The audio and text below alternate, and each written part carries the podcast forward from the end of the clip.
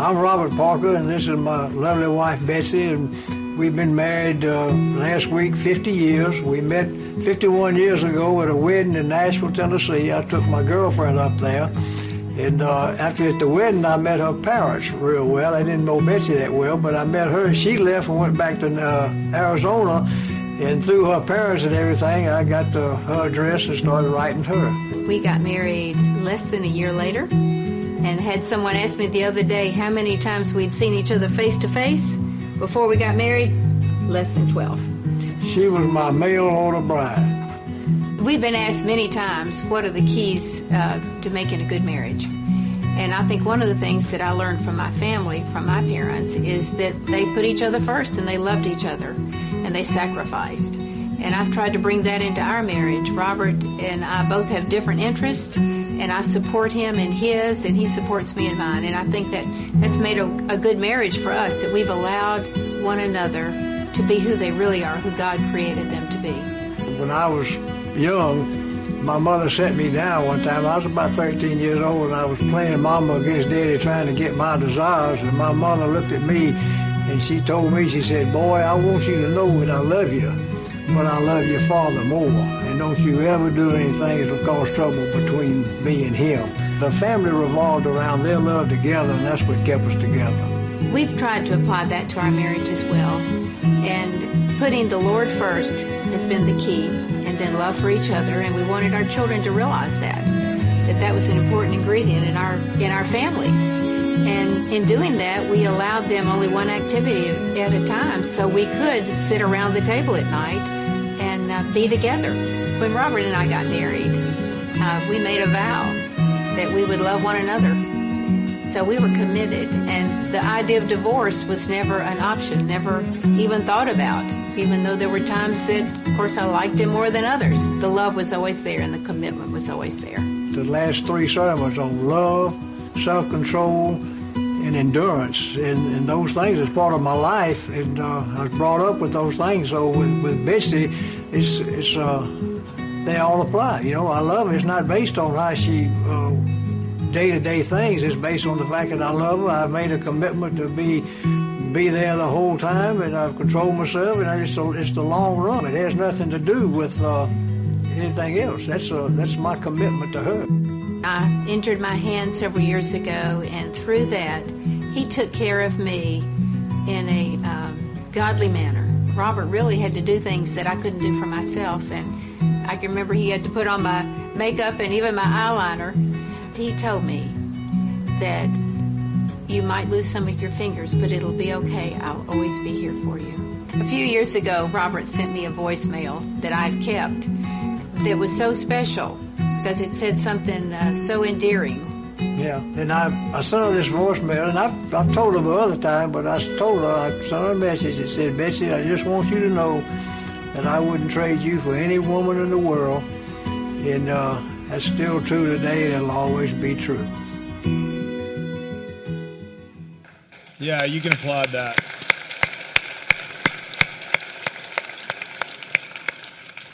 I'm John Schmidt. I'm uh, a pastor here at senior pastor here at Centerpoint Fellowship Church, and we want to welcome you today. Uh, we're continuing on our series entitled Training Camp, and today inside your bulletin you'll find an outline entitled Unconditional Love. We're talking about that because that's an important part of the Christian life. If you and I are going to live lives that are useful to God, we got to practice unconditional love, and obviously you're not going to make it 50 years in marriage without unconditional love. Heck, you're not going to make it 50 days without unconditional love. You're not. Because marriage is all about taking care of the other person's needs and loving them, whether they love you back or whether you feel like it or not. And today we're going to talk about how important that is in the Christian life. Uh, ironically, my wife and I are celebrating our 29th anniversary today, and she's at our Pike Road location over there. Uh, join us there. And so, darling, I'm not putting your makeup on for on for you, no matter what. Anyway, uh, but anyway, she's not going to let me do that either. Uh, but I will tell you that uh, whatever it takes is what makes a great marriage work. Whatever it takes is the attitude God wants us to have toward each other. God gives us unconditional love so we can pass it on. And today, I want to remind us how important that is and how useful we will be for the kingdom of God if we will just put those things into practice. Would you pray with me, please? Lord, I just pray that today you will speak and move me out of the way and you remind us of your great love for us and how important it is to pass that love on. in just a moment of silence. If you've come in here today and this week has been hard, somebody has said something horrible about you, or you have a lot of resentment towards someone, maybe you're just going through a hard time in life. Would you say, God, would you help me love unconditionally? Because, God, I'm not going to be, you got to help encourage me, Lord, because I, I can't do this on my own. If you'd like God to teach you something about unconditional love today, say, God, I'll listen, but Lord, you're even going to have to give me strength to listen because it's just hard for me right now. He'll hear you. He wants us all to love better than we do. Well, Father, I thank you. You're always more ready to listen than we are to pray. You're always more ready to love than we are to love you back or to give others love. And so, Lord, I pray that today you'd fill our hearts with love and you'd teach us the things you want us to know about unconditional love. Thank you for Robert and Betsy and their love for each other. Mm, what a wonderful model that is. Help us all treat each other that way. In the name of Christ we pray. Amen. Point one in your outline. Oh, by the way, if you need a pen, raise your hand. Our ushers will be glad to bring one to you. If you don't have one already, you'll want to take notes on this one. God wants us to live godly lives. That's the whole theme of training camp. Peter, one of Jesus' disciples, wrote this. He said, By his divine power, God's given us everything we need for living a godly life. We've received all of this by coming to know him, the one who called us to himself by means of his marvelous glory and excellence. And because of his glory and excellence, he's given us great and precious promises. You're going to hear two more. You've heard a couple every week. You're going to hear two more today. These are the promises that enable you to share his divine nature. Underline that. Share his divine nature and escape the world's corruption caused by human desires if you have understood that the idea of coming to Jesus is to come to Jesus and then try your best to live up to all the impossible demands of the Bible without any help, then you misunderstood the whole thing. Here's what it means to come to Jesus. I come to Jesus, a filthy, rotten sinner, and say, God, I'm a filthy, rotten sinner, forgive me. Come into my life, place your love and your power inside my heart, change me into a loving and caring person, and then I'll be able to carry out your work. And he does that. And those are the terms. All he wants us to do is put it into practice. And so it's not about just, I, I, I, meet people all the time and they go, John, I don't want to be a hypocrite.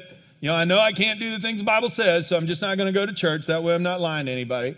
I go, well, no, you're not lying to anybody, but you misunderstood the whole deal. You come to Christ because he makes you new. You come to Christ because he gives you the love you'd never have on your own. You and I are wretches. That's the amazing grace, how sweet the sound that saved a wretch like me. I once was lost, but now I'm found, was blind, but now I see. The whole idea is you come to Jesus because you've been blind, and now you can see. I've been a wretch, and now I'm washed clean.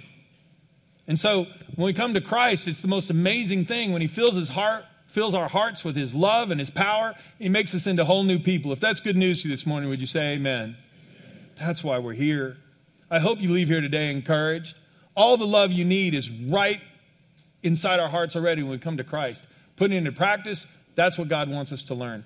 But I want to remind us the first part first that God puts his love in our hearts. Listen to this. Point A God promises, these are two promises of God here about this that I want all of us to understand and hold dear.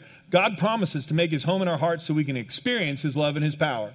God wants you and I to experience his love and his power. I know that because Paul said so when he wrote to the Ephesians. He said, I pray that from his glorious, unlimited resources, he will empower you with inner strength through his Spirit. Then Christ will make his home in your hearts as you trust him. Your roots will grow down into God's love and keep you strong.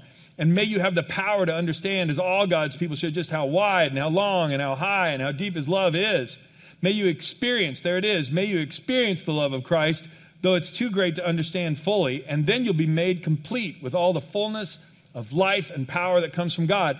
When I ask Christ into my heart, I mean, the Holy Spirit comes inside of us, y'all, and He fills us with love and He fills us with power. It's like this giant reservoir of love. And as we grow down into Him, as we meditate on His Word and pray to Him and enjoy Christian fellowship and learn instruction on how to take advantage of that and how to tap into that, all of a sudden we begin to experience new life. I love it. I get emails from people. They go, I know you're probably not going to think this is a big deal, but I forgave somebody today. I haven't forgiven somebody in, in years. Or they'll write me and say, John, it finally happened. My sister and I reconciled. We haven't spoken in 17 years. We reconciled. God did a miracle. And they'll go, Does that qualify as a miracle? Yep, that's a miracle. You're in, check. His love is available for us. And I want to remind all of us here again, if you're struggling to love someone, well, God knows that because there's times we can be just darn near unlovable. But God demonstrated his love for us first. He came to us first. And he says, I will put my love in your hearts. I will give you a, an amazing reservoir. Paul said you could spend the rest of your life thinking about how wide and how long and how deep it really is. It's wide enough to cover the whole world. God loved the world so much, he sent his only son. It's high enough that you could sing all the praises to God you ever could, and you could never sing enough about his love. It's that, it's that high. It's deep enough to go down to the deepest, darkest part of our depression and our fear and our unforgiveness and wickedness, and it goes that far. And you and I could think about it forever and ever. In fact, we could just stop right here and somebody going, well, that'd be a good idea. We'd go home early. Not so fast, okay? Because there's more I want to talk to you about. But he promises to give us the love we need. So if you struggle loving someone, we all do at times. Well, where do we find the strength? Where do we find the love? From God Himself. He'll place it in our hearts. The trick is getting access to it and giving it away. Little more on this. I want to refine this even more. God promises to fill our hearts with His love even though we don't deserve it. I mean, this is the, it's just an amplification of what we said in the first part. He gives us love, so much love we could, it's overwhelming to even meditate on. But the truth is, He places love in our hearts even though we don't deserve it. Paul talked about this in Romans 5. For we know how dearly God loves us because He's given us His Holy Spirit to fill our hearts with his love. Underline, fill our hearts with his love. There it is. He's filling our hearts. But here's when he did it when we were utterly helpless. When we were utterly helpless, Christ came at just the right time and died for us sinners. Now, most people would not be willing to die even for an upright person, though. Someone might perhaps be willing to die for someone who's especially good. But God showed his great love for us by sending Christ to die for us while we were still sinners. So now we can rejoice in our wonderful new relationship with God because of our Lord, because our Lord Jesus Christ has made us friends of God. God went first. He died on the cross for us when we were filthy, rotten sinners. My, this is good news. And that means his love is available for anyone, anytime. And it's so important for us to understand this because God gives us that kind of love. That's the kind of love he wants us to show. And you'll see this as we go through. God wants us to show love to each other. That's great for Robert and Betsy to show love to each other when they've made commitments, that's wonderful. And we need to celebrate it. But God wants us to show that kind of love even when people aren't willing to give it back. And you'll see that today too, because that's what God did for us. Do you know that Jesus died on the cross for people who were spitting on him? The people who nailed his hands to the cross, cross mocked him, and watched him die. He said, Father, forgive them. They don't know what they're doing unconditional love. Amazing stuff. Amazing grace. But Peter says, God wants you to live a godly life. He's giving you everything you need. That's why it's part of this training camp series. Training camp, you learn how to get ready for the season so you can win the games. This is an important aspect of being a Christian so we can be useful to God. Get out there Tuesday, Monday, Tuesday, Wednesday, Thursday, Friday, all, all week long at work and be useful for God, if we are passing that kind of love on, well, that makes us extremely useful to the kingdom. And remember, that's where we started with the series. If I become a Christian when I'm 20 and I die when I'm 80, do I want to spend 60 years just sitting around waiting to die? What are you doing? Well, I became a Christian 40 years ago. I guess I'm not quite ready to kick the bucket yet, so let's watch some more football. Let's talk about some more trivia. That's all I'm here to do. Because being a Christian just means you're getting saved. That's all that's important. Salvation is important, but it's not all that's important. God left you here. God left me here because He has things for us to do. And one of the ways we accomplish that He has thing, those things for, that He has for us to do is to show His love and to model His love for people and to pour His love out on others the same way He poured love on us.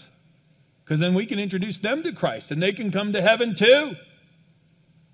And they in turn can help others. You'll see that Peter goes on to talk about this in point two. The more we practice unconditional love, the more useful to God we become. You may not think you're useful to God. When you and I love others, we are extremely useful to God.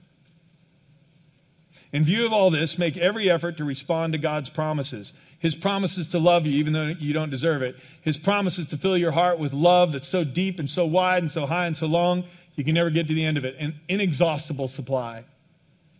Make every effort to respond to these promises. Supplement your faith with a generous provision of moral excellence. We talked about that a few weeks ago. In fact, this is a laundry list for this whole series.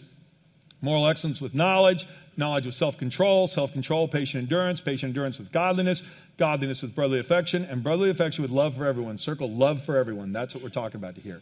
The ancient Greek word is agape. If you've ever seen that anywhere, it's like, oh, that's what that word means. I thought that meant Christian potluck. Okay?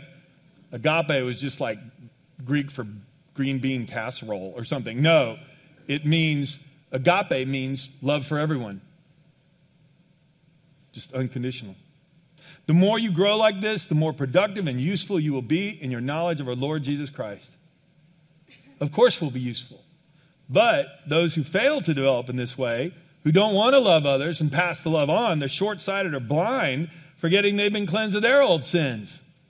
God forgave you your sins. He wants us to pass on the forgiveness to others who need forgiveness just like we do. Flip your outline over. 1 John 4:12 explains how we're more useful. No one has ever seen God, but if we love each other, well, then God lives in us and his love is brought to full expression in us. If you want to show people what God looks like, love people. And we'll talk about how to do that in a minute, some real specific, concrete examples. But God didn't give us his love so we could hoard it. He didn't give us an unlimited supply so we could sit on it. I have a wristwatch on that I received in a very unusual way. A good friend of mine Randy Fulmer passed away a few years ago. And um, he wore this watch all the time. A few months after he passed, his mom called me. And she said, I want to meet you and your wife for lunch. And so we met for lunch. And we sat down with Randy's mom. And at the end of the meal, she said, I want to give you something. And she handed me this watch. And she said, This is Randy's watch. He loved it. I want you to wear it. And that way, every time you look at the time, You'll know what time it is, first of all, because you need to be on time, and that's important. she said the second thing is you'll think of Randy. You guys had a special friendship, and you meant a lot to him, and I know he meant a lot to you. I said, Thank you, ma'am, I'll wear it. Well, fast forward about a year or so, um, we had sent out some Christmas cards with a picture of the family, and we're all there in it. And I have my hands on the shoulders so you can see my wrist and other things on the card and the picture.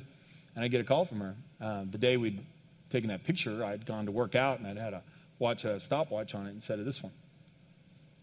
So she called me and said, John, this is Randy's mom. I said, Yes, ma'am. She said, uh, You're not wearing the watch. uh, what? And she goes, uh, In the picture, I got the picture. You're not wearing the watch. Did you put it up? I mean, it's a nice watch. Did you just put it in a box and put it up? I had it put up. I gave it to you so you'd wear it. Doesn't do any good in the box. If you're not going to wear it, give it back. I said, Ma'am, I ain't giving it back. I'll wear it. I said, John, I gave you the watch to wear it because that way you use it for the purpose that I intended it. Does no good to put it up. Now, if that's true for a gift like this, and by the way, I think of my friend all the time. I thank God for Andy so many times I can't tell you. Ma'am, if you're watching, I got it on. Okay? Can you imagine what it's like to be our Heavenly Father and He has given us an unlimited supply of unconditional love and we're hoarding it? We won't pass it on. And He's going, What the heck? I gave you unconditional love, an unlimited supply. You think I did that so you could sit on it? And you could sing songs to me about how great it is and do nothing with it?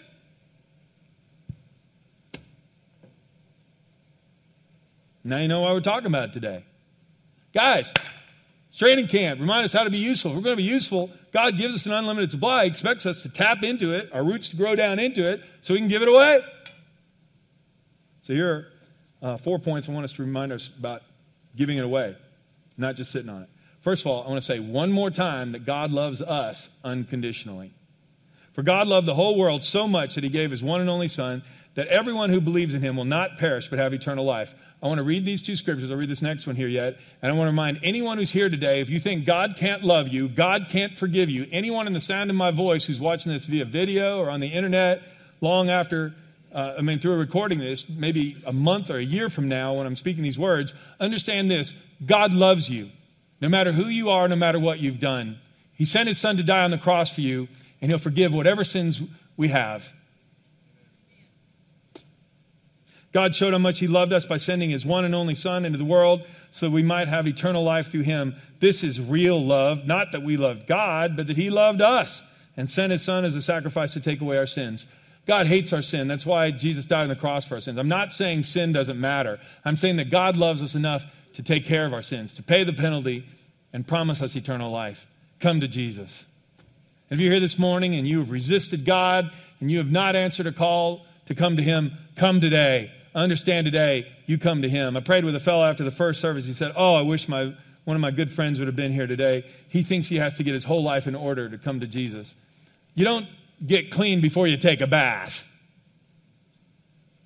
You come to Jesus, He'll wash you clean. God loves us unconditionally. That means no conditions. Just come. Point B God wants us to love Him unconditionally. He wants us to love Him back unconditionally. He's going to love us. He died on the cross for our sins. He died for the people, like I said, who were spitting on Him. He loves us. He wants us just to love Him back. We were created for a love relationship with Him. You must love the Lord your God with all your heart, with all your soul, and all your mind. This is the first and greatest commandment. Jesus was asked, What's the greatest commandment? He said, well, Love God completely, no conditions, no reservations. You go, Well, I think I love God unconditionally, John. Oh, wait a minute. There are a lot of conditions we put on God. God, I'll love you, but God, I need that job and if you don't give me the job I want in the time frame in which I ask, I won't believe in you anymore. I prayed about this twice, 30 seconds each time. I've got a minute of my life invested in this, and I don't believe in you anymore. And God, I prayed for that person to get well a few years ago, and they died. So I'm not going to love you anymore. The only way I'm going to love you is if you give me everything I want, when I want it, the way I want it, over and over and over again. Because even if you answer a prayer for me five years ago, a prayer for me five years ago, I'm not sure you're still up to, up to it. So I'll doubt you every time I have another crisis. And that's the condition that we love God in. God, I'll love you the way I would love a genie. If you grant all of my wishes exactly the way I want, I want that job, I want that car, I want that house, I want that guy, I want this money, I want to get well, I don't want any problems, I want easy street, I want you to leave me alone then I'll love God. But with these 75 qualifiers. God, I love you in heaven one day, but leave me alone so I can enjoy this world this day. And that's why there's a warning here. Do not love this world or the things it offers you. When you love the world, you don't have the love of the Father in you. For the world offers you a craving only a craving for physical pleasure, craving for everything we see, pride in our achievements, possessions. These aren't from the Father, they're from the world. Jesus himself said this No one can serve two masters, for you'll hate the one and love the other. You'll be devoted to one and despise the other. You cannot serve both God and money. And you know why money is so easy to fall in love with, and money is such an easy target to love instead of God? Because it gives us the illusion of power and control. And I say illusion because we can all, no matter who we are, no matter how much money we have and how much power and control or pleasure we have, it's only for a season because when we die, we leave it all behind. True? It is true. And God says, I will never leave you or forsake you. Don't love money. Don't love the things of this earth. It'll make you selfish because you'll try to stockpile more for yourself. Use your earthly goods to bless others, and then you'll store rewards in heaven. You'll have them forever. So God says, I love you unconditionally. I want you to love me unconditionally. Well, God, I'll love you. And that's just one area. It could be things like that. We could also say, God, I'll love you, but I'm not going to forgive my sister. I'll love you, but don't, don't, don't talk to me about that forgiveness stuff, Lord. I know that's important to you, but you don't know what she did to me. So I'll love you with all of my heart except for my relationship with my sister. I'll love you with all of my life except for my checkbook. I'll love you with all of my life, Lord, as long as you let me pursue this career. Don't be asking me to take this job over here because I'm not going there. Man, it got quiet in here. Yeah. When Jesus says heart, soul, mind, hmm. That's unconditional. God, you got my career. If you thank you for the job I have, if you lead me someplace else, I'll go there. Thank you for our daily bread.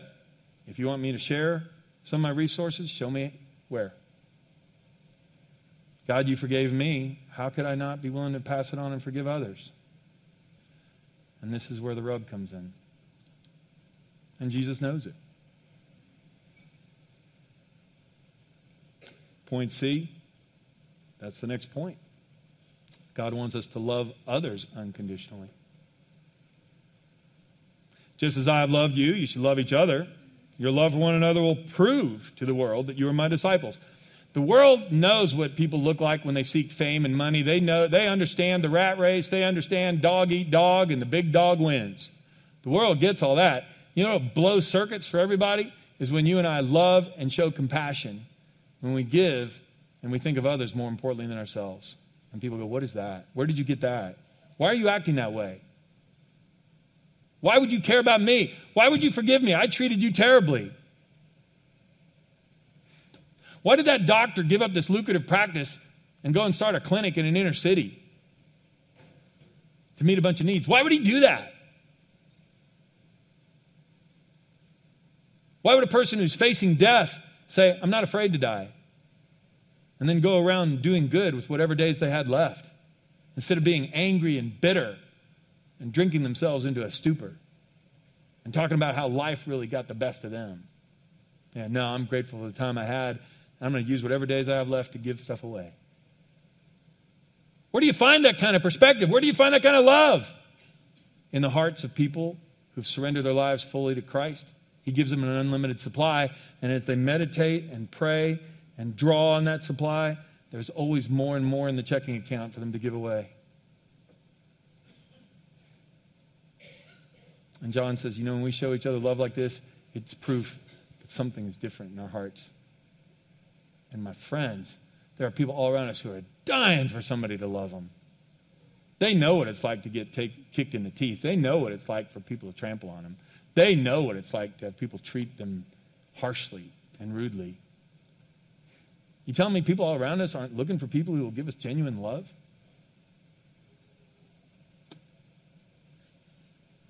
If you love your neighbor, you'll fulfill all the requirements of God's law. For the commandments say, this is Paul in Romans 13, you must not commit adultery, you must not murder, you must not steal, you must not covet.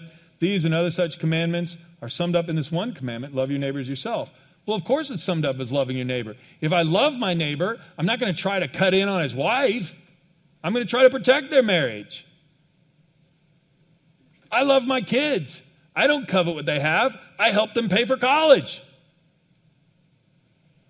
I save up so they can have it. I don't expect it back. I just want them to go to class. Okay?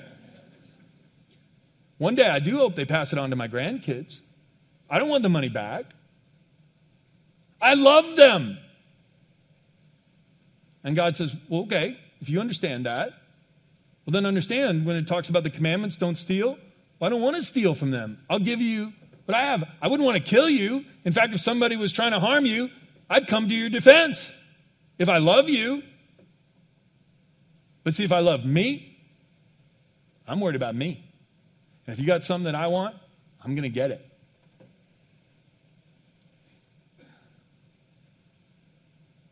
And that's where love comes in. He gives us an unlimited supply. We can't put it up, we got to give it away. And that fulfills all the commandments. Dear friends, let us continue to love one another, for love comes from God, and anyone who loves is a child of God and knows God. Put this in here as one more reference again. If you underline, love comes from God. You're saying, John, I don't have that kind of love. I can't do that. Well, welcome to the club. Because we haven't even gotten to the hardest part yet. Jesus is going to take it up another whole notch. Listen to what he says here. You've heard that the law says, love your neighbor and hate your enemy, but I say, love your enemies. Pray for those who persecute you. In that way, you'll be acting as true children of your Father in heaven. For he gives his sunlight to both the evil and the good, and he sends the rain on the just and the unjust alike. If you love only those who love you, what reward is there for that? Even corrupt tax collectors do that much. If you're kind only to your friends, how are you different from anyone else? Even pagans do that. But you're to be perfect, even as your Father in heaven is perfect. John, I can't be perfect. I know. But we can draw on the supply, the unlimited supply of love and power given to us by the one who is perfect. If that's good news to you, we'd say amen. This is why we need to have counsel in small groups. It's why we need to encourage each other because we can teach each other how to reach down, to put our roots down into that love and draw out of it. We can teach each other how to understand the scriptures, how to pray, how to forgive. You can be with other Christians and they can show you this. Please get in a small group. That's part of it. We sharpen each other, encourage each other, warn each other, advise each other, love each other.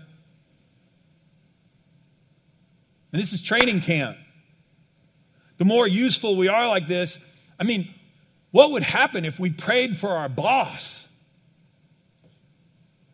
What would happen if we prayed for a husband who really irritates us and never thinks of us? What would happen? I mean, I talk to people all the time. They, they have a hard working situation. They go, I can't stand my boss. And I go, Well, tell me how you're praying for him. Well, I'm praying he'll leave.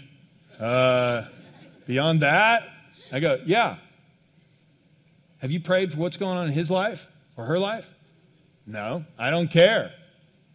Wow, just digging deep in that unlimited supply right here, huh? Because again, the minute I start saying I don't care, North Pole through the head, South Pole through the feet, the whole world revolves around me. If I'm going to give love, I got to start thinking about you.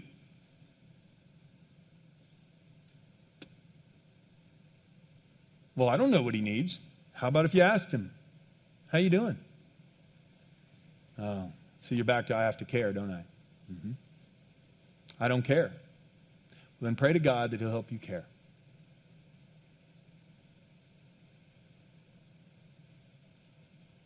I'm really telling us that.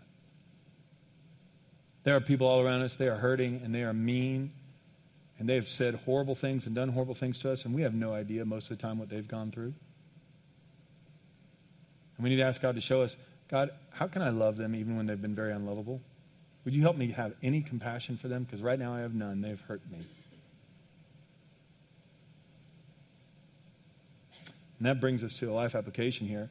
Unconditional love, we're going to pass it on, that's a choice. I've got to choose to do this. So, John, is this sermon about the unconditional love God has for us, or is it about giving unconditional love for others? Yes. Same deal. Didn't give it to you so you could put it up. Wear it. Didn't give you that love so you could hoard it and just meditate on it. Give it away. In fact, the more you give it away, the better you'll understand it. So here's how we can put it into practice. See if any of things, these things apply in any relationships you have. Love is patient and kind. We can stop there. Love is not jealous or boastful or proud or rude.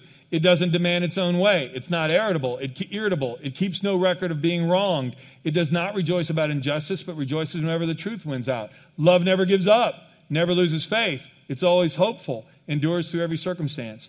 This passage gets read at weddings a lot, but in context here, it was written to the Corinthians for how Christians are supposed to treat each other in church. Of course, we read it at weddings because you got two people standing facing each other making vows about love, like Robert and Betsy did 50 years ago. Making those vows saying, hey, This is the kind of love we're going to have in our marriage. I'm going to be patient. I'm going to choose to be patient and kind. I'm going to choose to forgive you. I'm going to choose to not remember wrongs.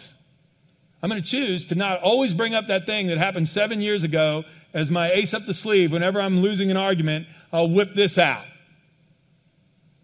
back up the dump truck, put it on the table. I win. Because that's not about love, that's about winning. That's about me. I don't care about you, I just wanted to win. Love's a choice. In the margin, if you put not about feelings, weddings, you don't make commitments to feelings. You don't make commitments to feelings. You can't promise how you're going to feel tomorrow. I can't either. A head cold can send that in the ditch. Seriously. Somebody can cut you off in traffic and now I don't feel like anything. My feelings are all over the page. None of these things have to do with feelings. If I'm going to be patient and kind, well, if I'm going to be patient, it would assume that there was something that made me impatient. There was some kind of delay. If I'm not going to remember things that were wrong, it assumes I was wronged. My feelings have nothing to do with it. My feelings will come and go. This is a choice. Oh, and by the way, I need to drop this in here. This is the big difference between living together and getting married. I have people come and see me all the time. They've been living together, and then one, then the person they've been living with for two years or whatever moves out, and the other person comes to see me. My heart is broken. This person left me high and dry. I can't believe it. Were y'all married? No, we were just living together. Well, what were the terms? Terms? We didn't have any terms. Yeah, you did. When you moved in, what were the terms? I don't know. We never wrote them down. I go, I know, but here's what they were basically. If it's good for you and it's good for me, we'll live together. If it's bad for you or it's bad for me, one of us can move out anytime. Right? That was basically it. Let's try it out. Good and good. Better and better. If it doesn't work, I'm leaving. So now you're here today. You're the party that was thinking it was going pretty well, but the other person said, It's not good for me. Bye. And you're crying to me. Yeah, I don't think it should be that way. I think it should be that we love each other for better for worse. I go, Oh, well, you want one of these. That's marriage. See, in marriage, you don't get married for better and for better. You get married for better and for worse, for richer and for poorer, in sickness and in health. It's built in. There are no conditions. I don't care if we have less money. I'm committed to you. I don't care if I get sick or you get sick. I'll take care of you. I don't care if things are better or if they're worse. I'd rather have a worse day with you than a better day without you. I'm in. So if anybody tells you, hey, we're living together, it's marriage practice, living together is divorce practice. That's all it is. That's what people do when, they're, when they divorce. This isn't working for me anymore. Bye. Those are the terms, those are the conditions. Living together is conditional love. Call it what you want, it's conditional. Marriage is unconditional, which is why we celebrate 50 years of it. Don't let anybody sell you anything else, they're lying to you. And my advice to you is if you're in a live in relationship, get out. Move it to marriage. You can come see us. We'll help you get married. We do premarital counseling here. This is not a game, and you need to take this seriously. Thank you for that unpaid rant. I'm sorry, that, was, uh, that came out really strong. That's just terribly important. I can't tell you as a pastor how that breaks my heart and how people are unusable by God because they trade so much of their life for something that doesn't last. One last point Christ's unconditional love compels us to tell the whole world this good news. I mean, this is the whole idea of not sitting on it. For Christ's love compels us. If anyone's in Christ, he's a new creation. The old is gone, the new has come. All this is from God who reconciled us to himself through Christ and gave us the ministry of reconciliation. That God was reconciling the world to himself in Christ, not counting men's sins against them. And he's committed to us the message of reconciliation. We're therefore Christ's ambassadors, as though God were making his appeal through us. We implore you on Christ's behalf, be reconciled, on Christ's behalf, be reconciled to God. Why would I, why would I want to sit on this? Why wouldn't I want the whole world to know? God loved me no matter who I was, no matter what I did. He forgave all my sins. Not only that, He came into my heart and He gave me an unlimited supply of love and the power to be His child. And now, when I draw on that love and I get advice from others and they show me how to mine that out and put that into practice in my life, and I give love